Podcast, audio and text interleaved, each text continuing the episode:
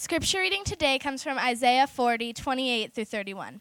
Have you not known? Have you not heard? The Lord is the everlasting God, the creator of the ends of earth. He does not faint or grow re- weary.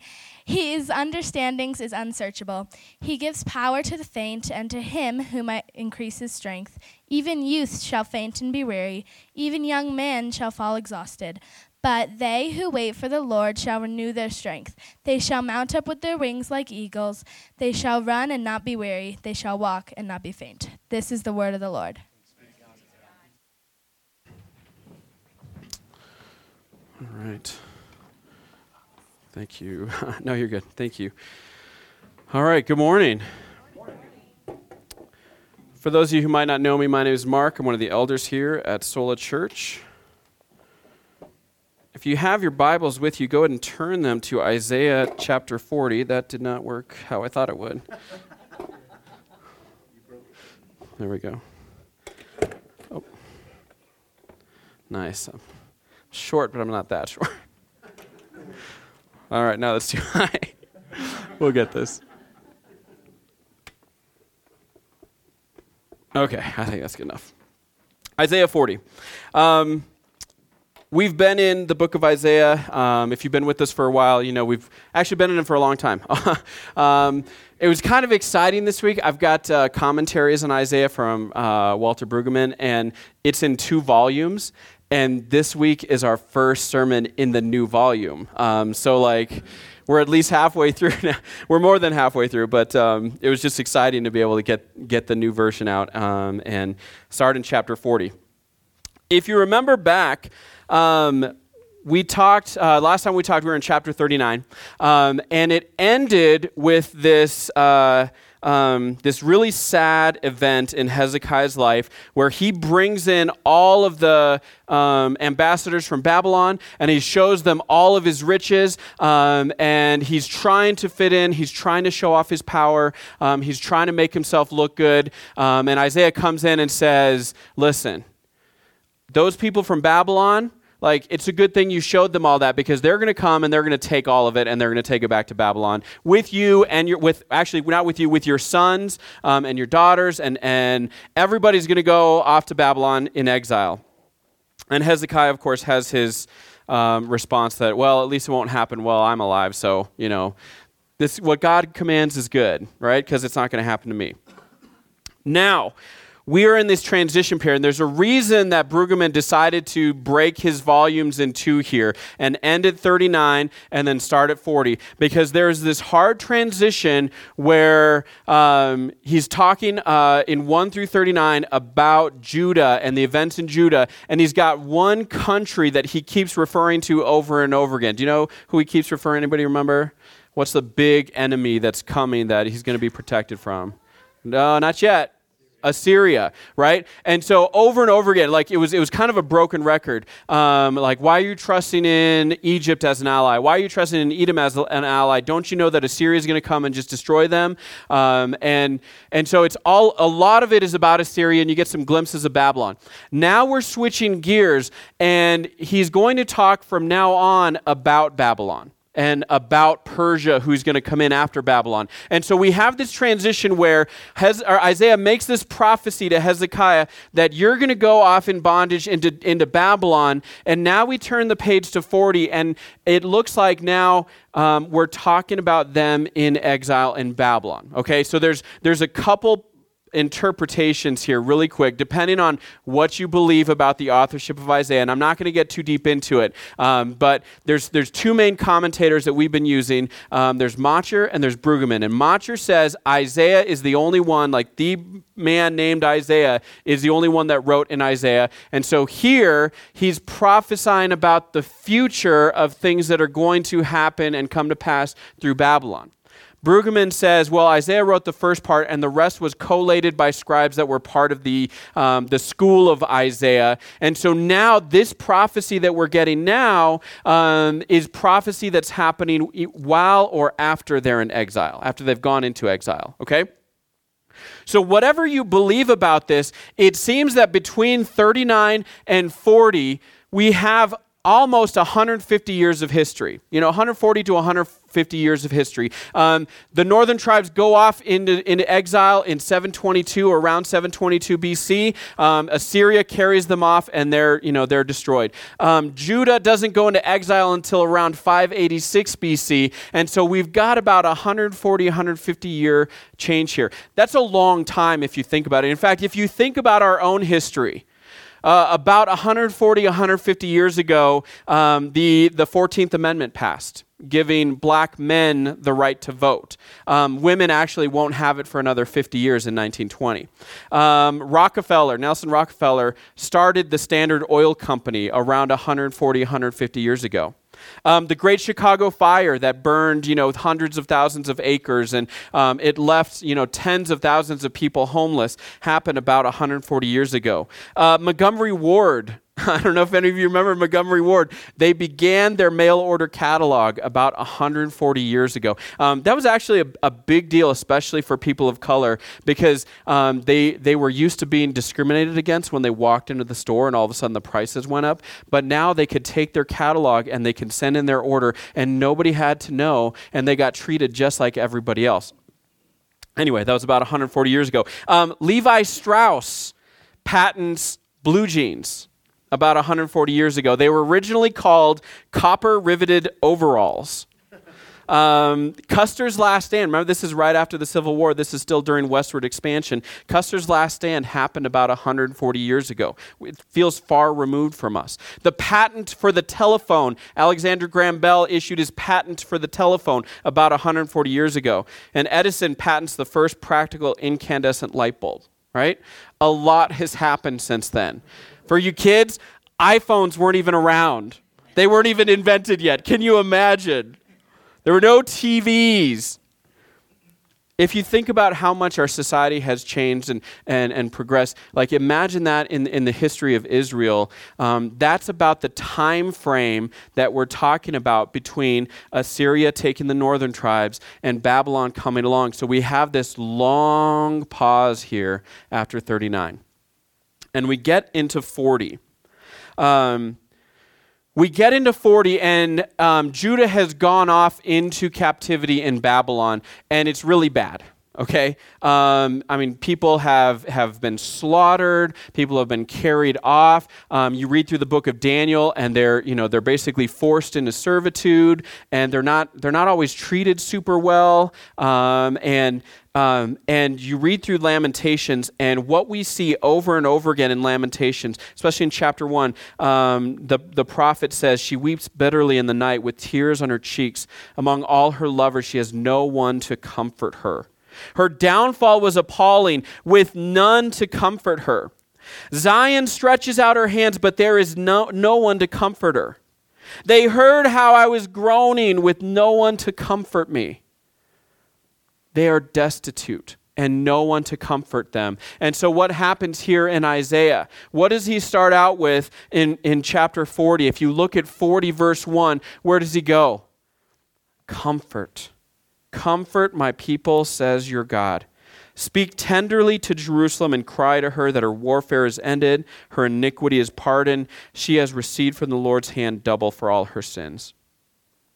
God issues comfort to his people in their exile. Our big idea, I don't have it up on the screen. I, I realized right before this, it's, it's been a week for us. Um, I realized right before the service I didn't put any slides in. Um, so I apologize. But our big idea for today is God promises to bring us comfort when we are at our lowest. God promises to bring us comfort when we are at our lowest. So here, God is issuing comfort to his people in their exile.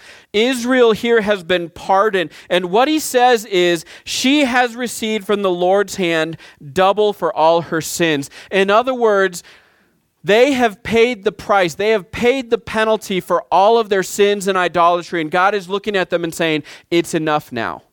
You have suffered enough. You have suffered the consequences for your sins fully. And now, what I'm going to issue, issue to you is comfort and grace and mercy. All right? So he gets into this comfort. He's going to deliver him comfort. And so, so keep that word comfort in your mind. How is God going to comfort them? So, first of all, we have three cries. Starting in verse 3, a voice cries in the wilderness, Prepare the way of the Lord, make straight in the desert a highway for our God. Every valley shall be lifted up, every mountain and hill shall be made low, the uneven ground shall become level, and the rough places a plain. And the glory of the Lord shall be revealed, and all flesh shall see it together, for the mouth of the Lord has spoken. So here we have this idea that God is coming, and the highway is going to be made nice and flat and ready. I don't know if you've ever, well, hopefully you live in Colorado, you've driven up into the mountains, right? Have you ever like driven up there and it's like, how did they get a highway up here?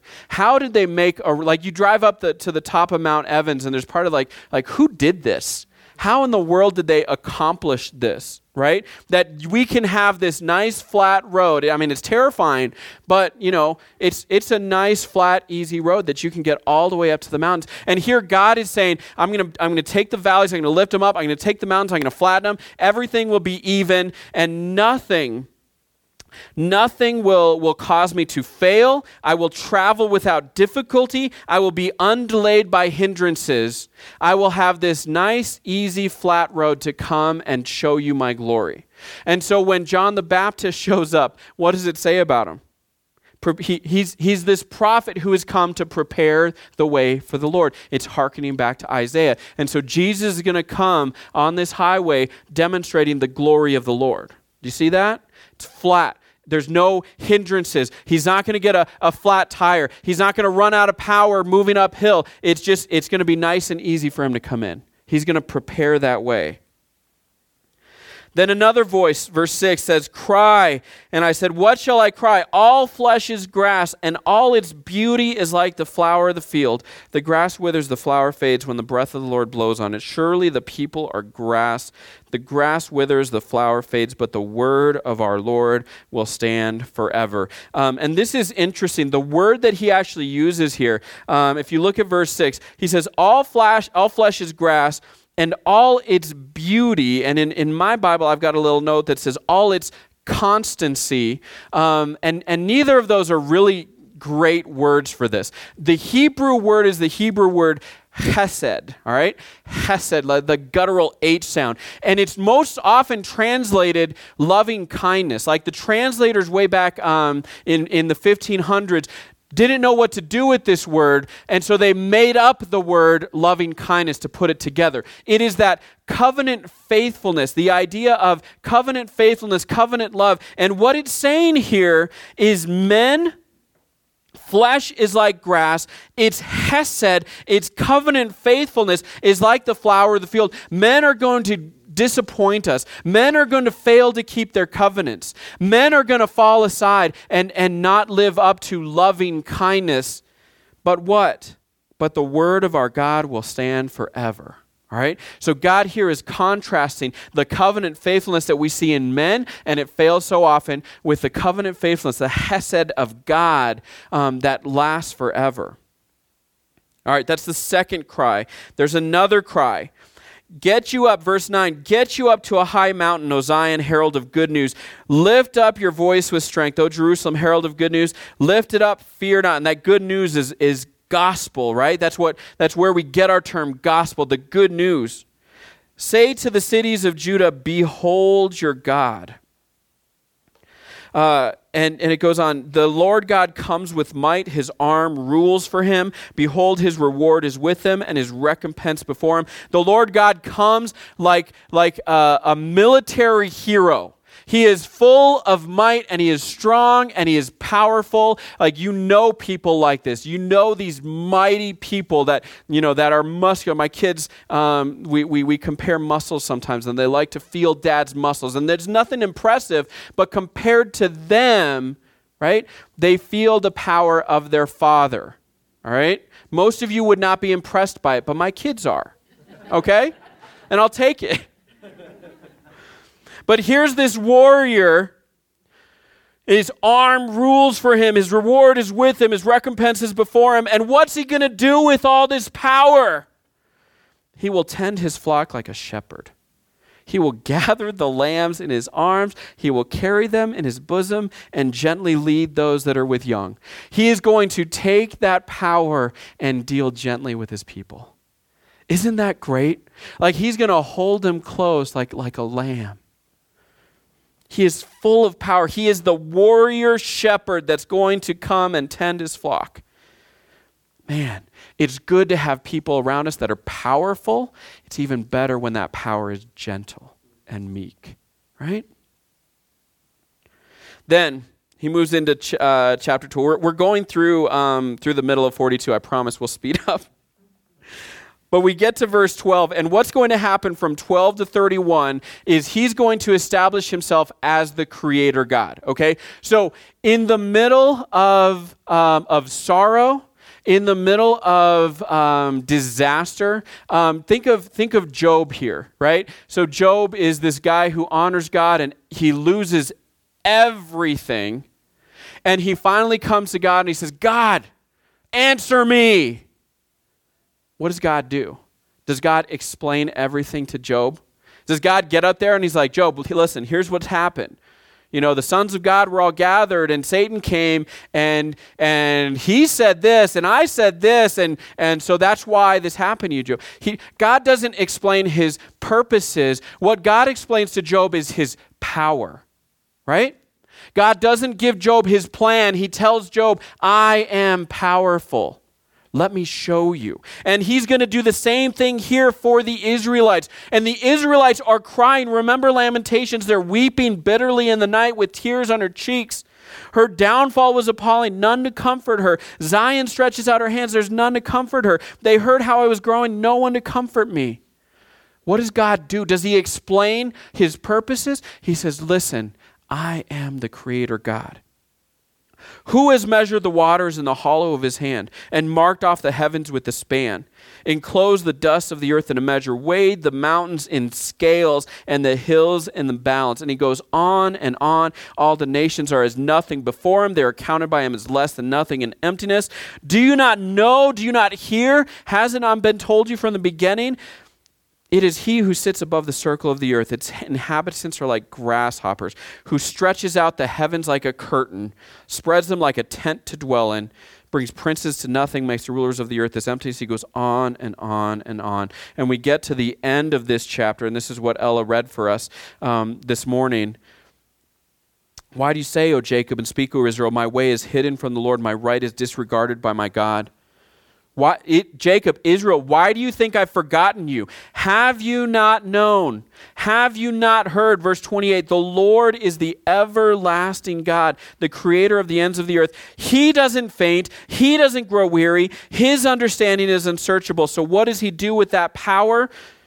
Since He doesn't faint, what does He do? He gives power to the faint. And to him who has no might, he increases strength. Even youth shall faint and be weary, and young men shall fall exhausted. But they who wait for the Lord shall renew their strength. They will mount up with wings like eagles. They shall run and not be weary. They shall walk and not faint. Man, isn't that encouraging? And make sure you understand the context here. Context is key because I see this verse quoted in all kinds of weird places. Like, like you remember, remember the Titans when, when their season is starting to go down the drain and, and they get all the players together and the one, the big guy, I forget his name, the big guy, he's like, he's like, Rev, remember what you taught me? Even youth, and he tries to sing it, shall stumble and fall. Um, and then Rev comes in with his big soulful voice. I'm not going to try to imitate Rev because it'll, it'll sound like the other guy. Um, but in their minds, they're taking this verse and they're applying it to, to football.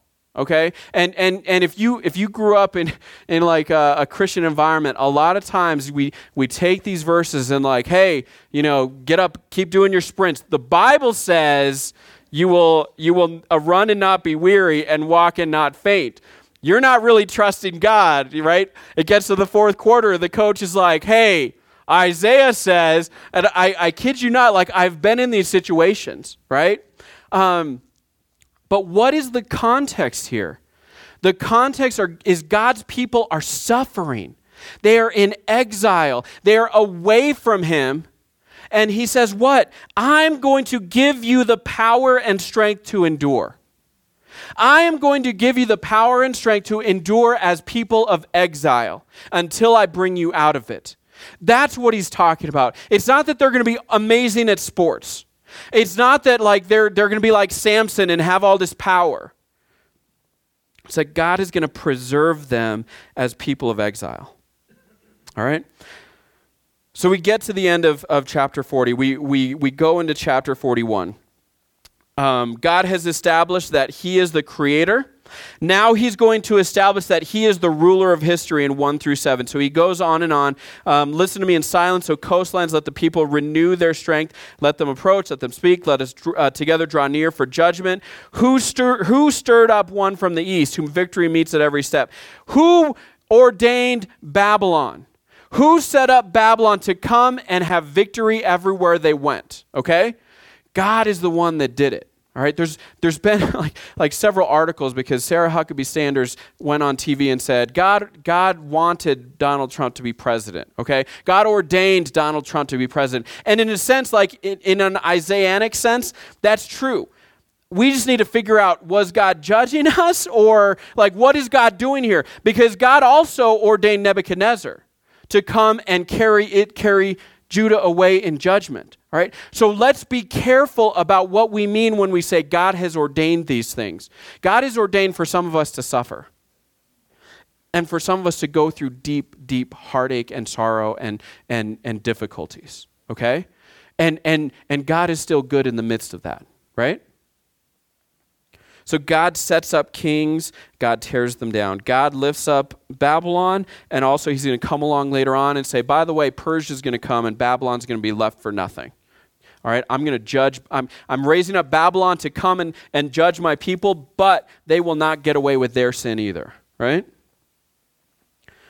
So God is the ruler of history. And then we get some pictures of consolation. What does it look like for God to give comfort to his people? Well, first, verse 8 through 13, um, the servant, be, but you, Israel, my servant, this slave becomes a victor. Right? Fear not, I'm with you. Be not dismayed. I'm your God. I will strengthen you. I'll help you. I will uphold you with my righteous right hand. Don't we sing that? Is there a song that we sing like that, right?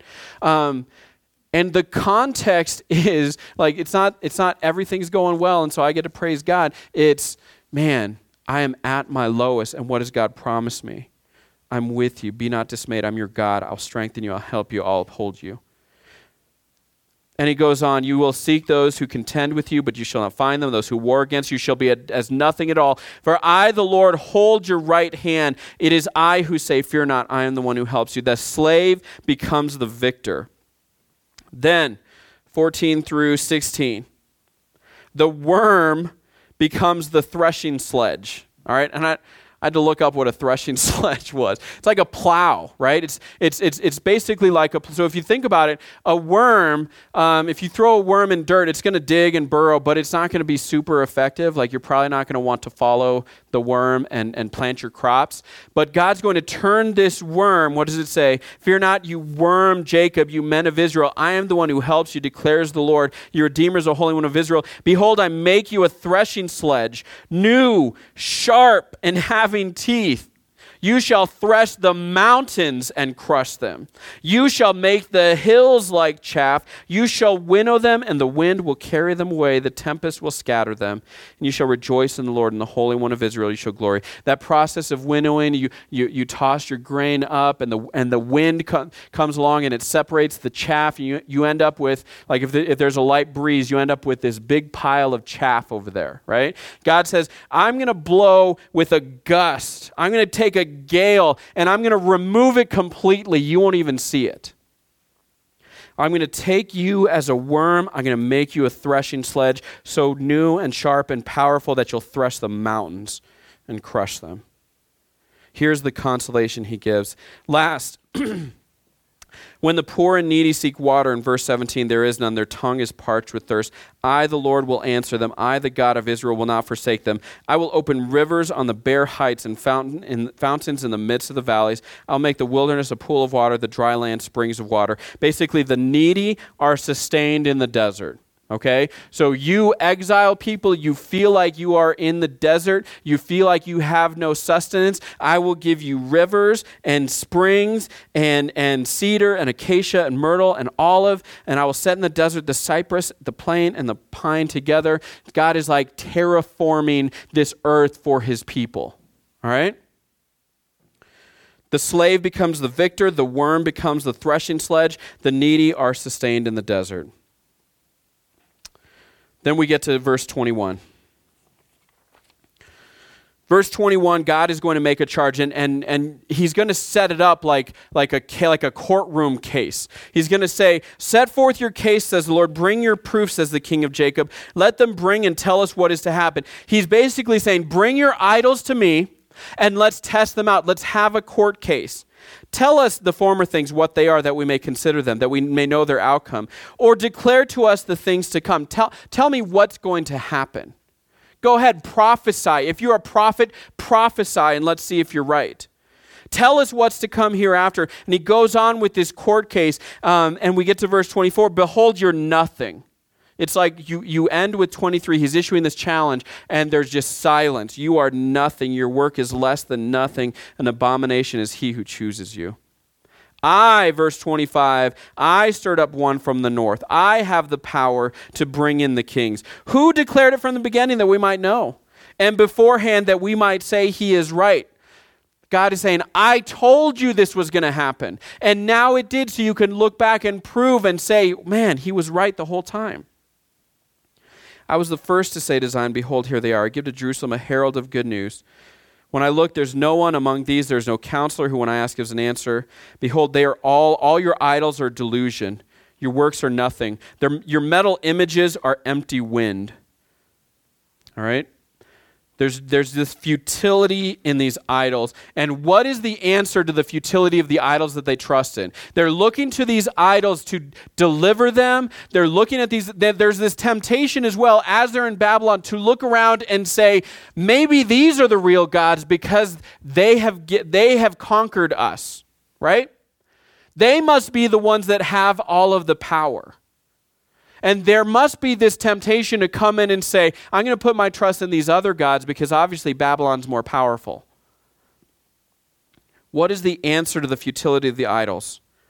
God says this in 42, or Isaiah says this Behold, my servant, whom I uphold, my chosen, in whom my soul delights. I have put my spirit upon him. He will bring forth justice to the nations. The answer to the futility of idols is the servant of God that we're going to see over and over and over at the end of Isaiah. And over and over and over, Jesus is going to confirm that he is that servant, right? These idols are futile. Where do we go for strength? Where do we go for comfort? Where do we go for power? And Jesus comes along and he says, I am the servant. He'll not cry aloud or lift up his voice or make it heard in the street. He's not going to go around boasting about his power. He's going to be full of meekness. Bruised reed he'll not break. Faintly burning wick he will not quench.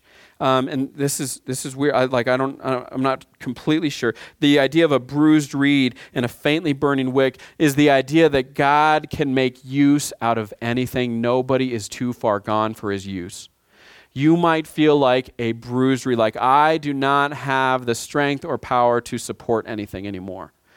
You might feel like, uh, like a faintly burning wick, like you've burned your way towards the bottom and there's not much left. And like, how am I going to give light to the world? God says, I will use you. I'm not done with you. He will faithfully bring forth justice. He will not grow faint or be discouraged till he has established justice in the earth. The coastlands wait for his law. Thus says God, the Lord, who created the heavens and stretched them out, who spread out the earth and what comes from it, who gives breath to the people on it and spirit to those who walk in it. I am the Lord, I've called you in righteousness. I will take you by the hand and keep you.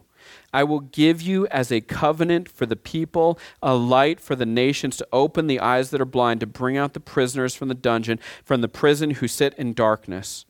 God is saying, I'm going to take this servant by the hand and I'm going to offer this servant and as the covenant to my people. I'm not just going to make a covenant with my people, my servant himself will be the covenant. This is the new covenant in my blood. Do you see it? Behold, uh, I am the Lord, that is my name. My glory I give to no other, nor my praise to carved idols. Behold, the former things have come to pass, and new things I now declare. Before they spring forth, I tell you of them. So, what is our response Verse 10 Sing to the Lord a new song his praise from the end of the earth, you who go down to the sea and all that fills it, the coast and their inhabitants. Let the deserts and its cities lift up their voice, the villages that Kedar inhabits. Let the inhabitants of Sela sing for joy. Let them shout from the top of the mountains. Let them give glory to the Lord and declare his praise in the coastland. The Lord goes out like a mighty man, like a man of war. He stirs up his zeal. He cries out. He shouts aloud. He shows himself mighty against his foes. Can you imagine his people singing this in exile?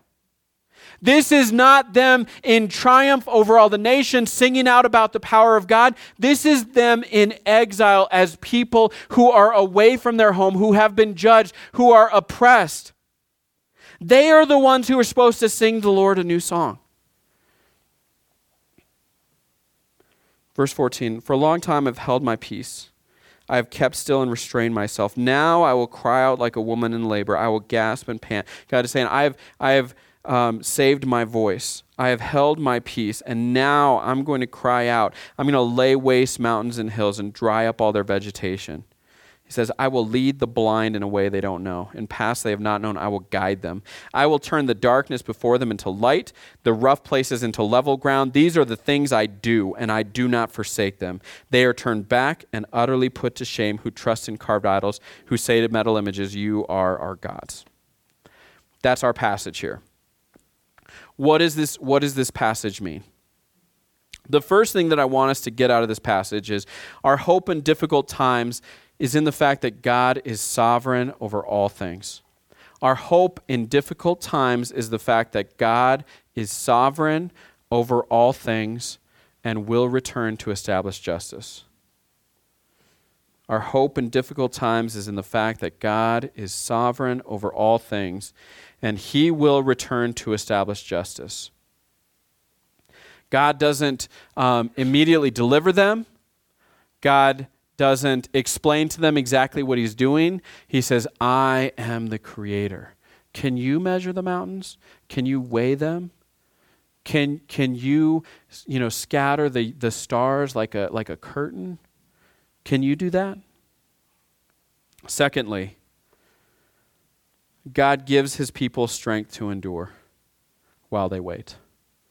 God gives his people strength to endure while they wait. God gives his people strength to endure while they wait. And it's interesting, like we, um, we look at some of these. Pa- I, I, mentioned there's verses that we tend to take out of context, um, and one of the ones that, that we do fairly often um, actually comes from Lamentations. Uh, Lamentations three. Um, if, if you if you look at the the book of Lamentations, I think our our older kids, you guys talked about Lamentations last week, right? Um, Lamentations is basically this prophet crying out to God over and over again. Um, five poems, um, and they're what's the word? They're acrostics.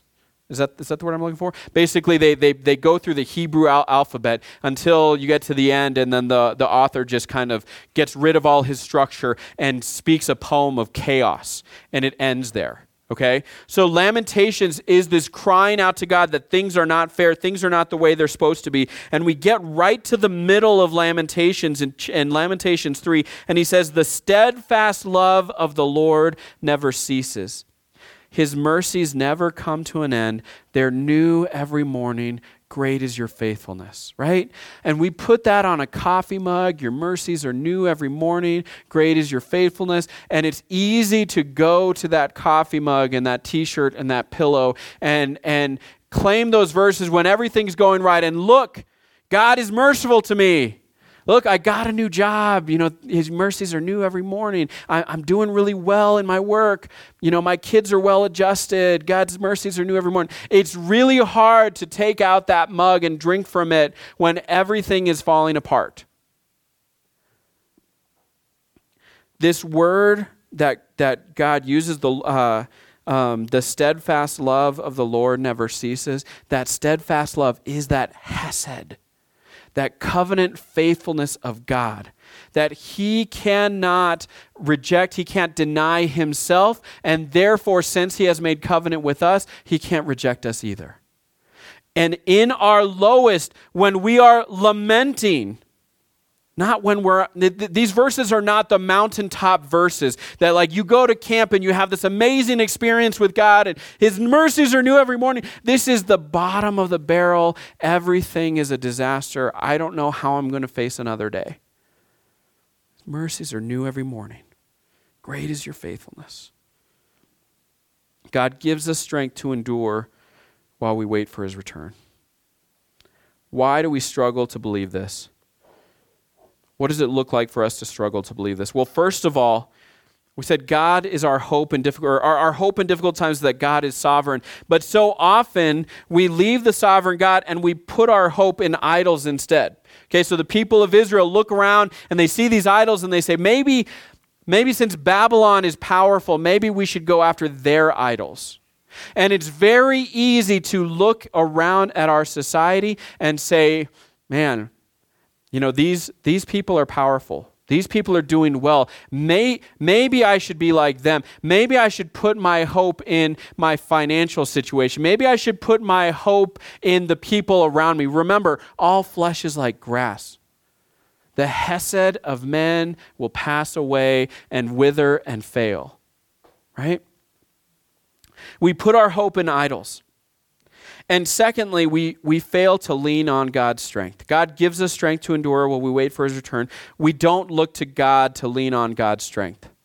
Like we we are the type of people, I, I know, especially in our in our culture, that we will pick ourselves up by our own bootstraps.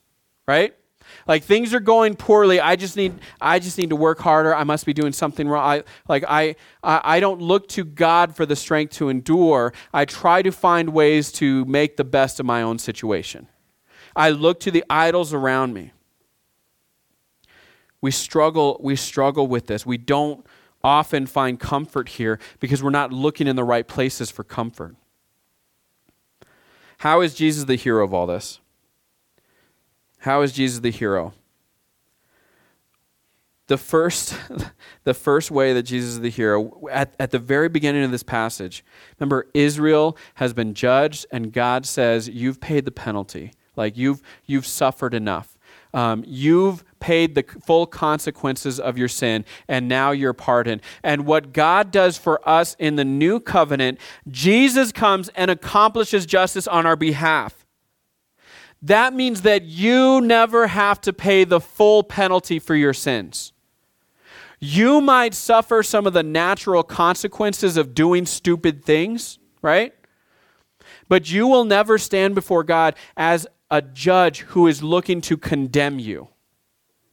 You are accounted as righteous because Jesus has accomplished justice on our behalf we never have to pay the full penalty of our sins. If we are in Christ, then God looks at us like he looks at Israel. And he says, Your iniquity is pardoned. Jesus has received from the Lord's hand double for all your sins. It is finished. Jesus just, accomplishes justice on our behalf. We never have to pay the full penalty of our sins. Hopefully, there's comfort there. But beyond that, Jesus gives us the Spirit. And you know what he calls him? I believe it's in John 14. Jesus gives the Spirit. And depending on your translation, I, I grew up with, with the KJV, right? Um, and and uh, John 14, these things I've spoken to you while I'm still with you, but the Helper, and if you look at other translations, but the Comforter, the Holy Spirit, whom the Father will send in my name, he will teach you all things and bring to your remembrance all that I have said to you. Jesus is saying, I'm going away, but I'm going to leave you with somebody who will comfort you. And what does he say just a couple verses later? Uh, he says, um, Peace I leave with you, my peace I give to you, not as the world gives, do I give to you. Let not your hearts be troubled, neither let them be afraid. What is the result of Jesus giving us the Spirit? Like he put he knows what he's doing to his disciples. He knows he knows what's going to happen to them and consequently he knows what's going to happen to us, right?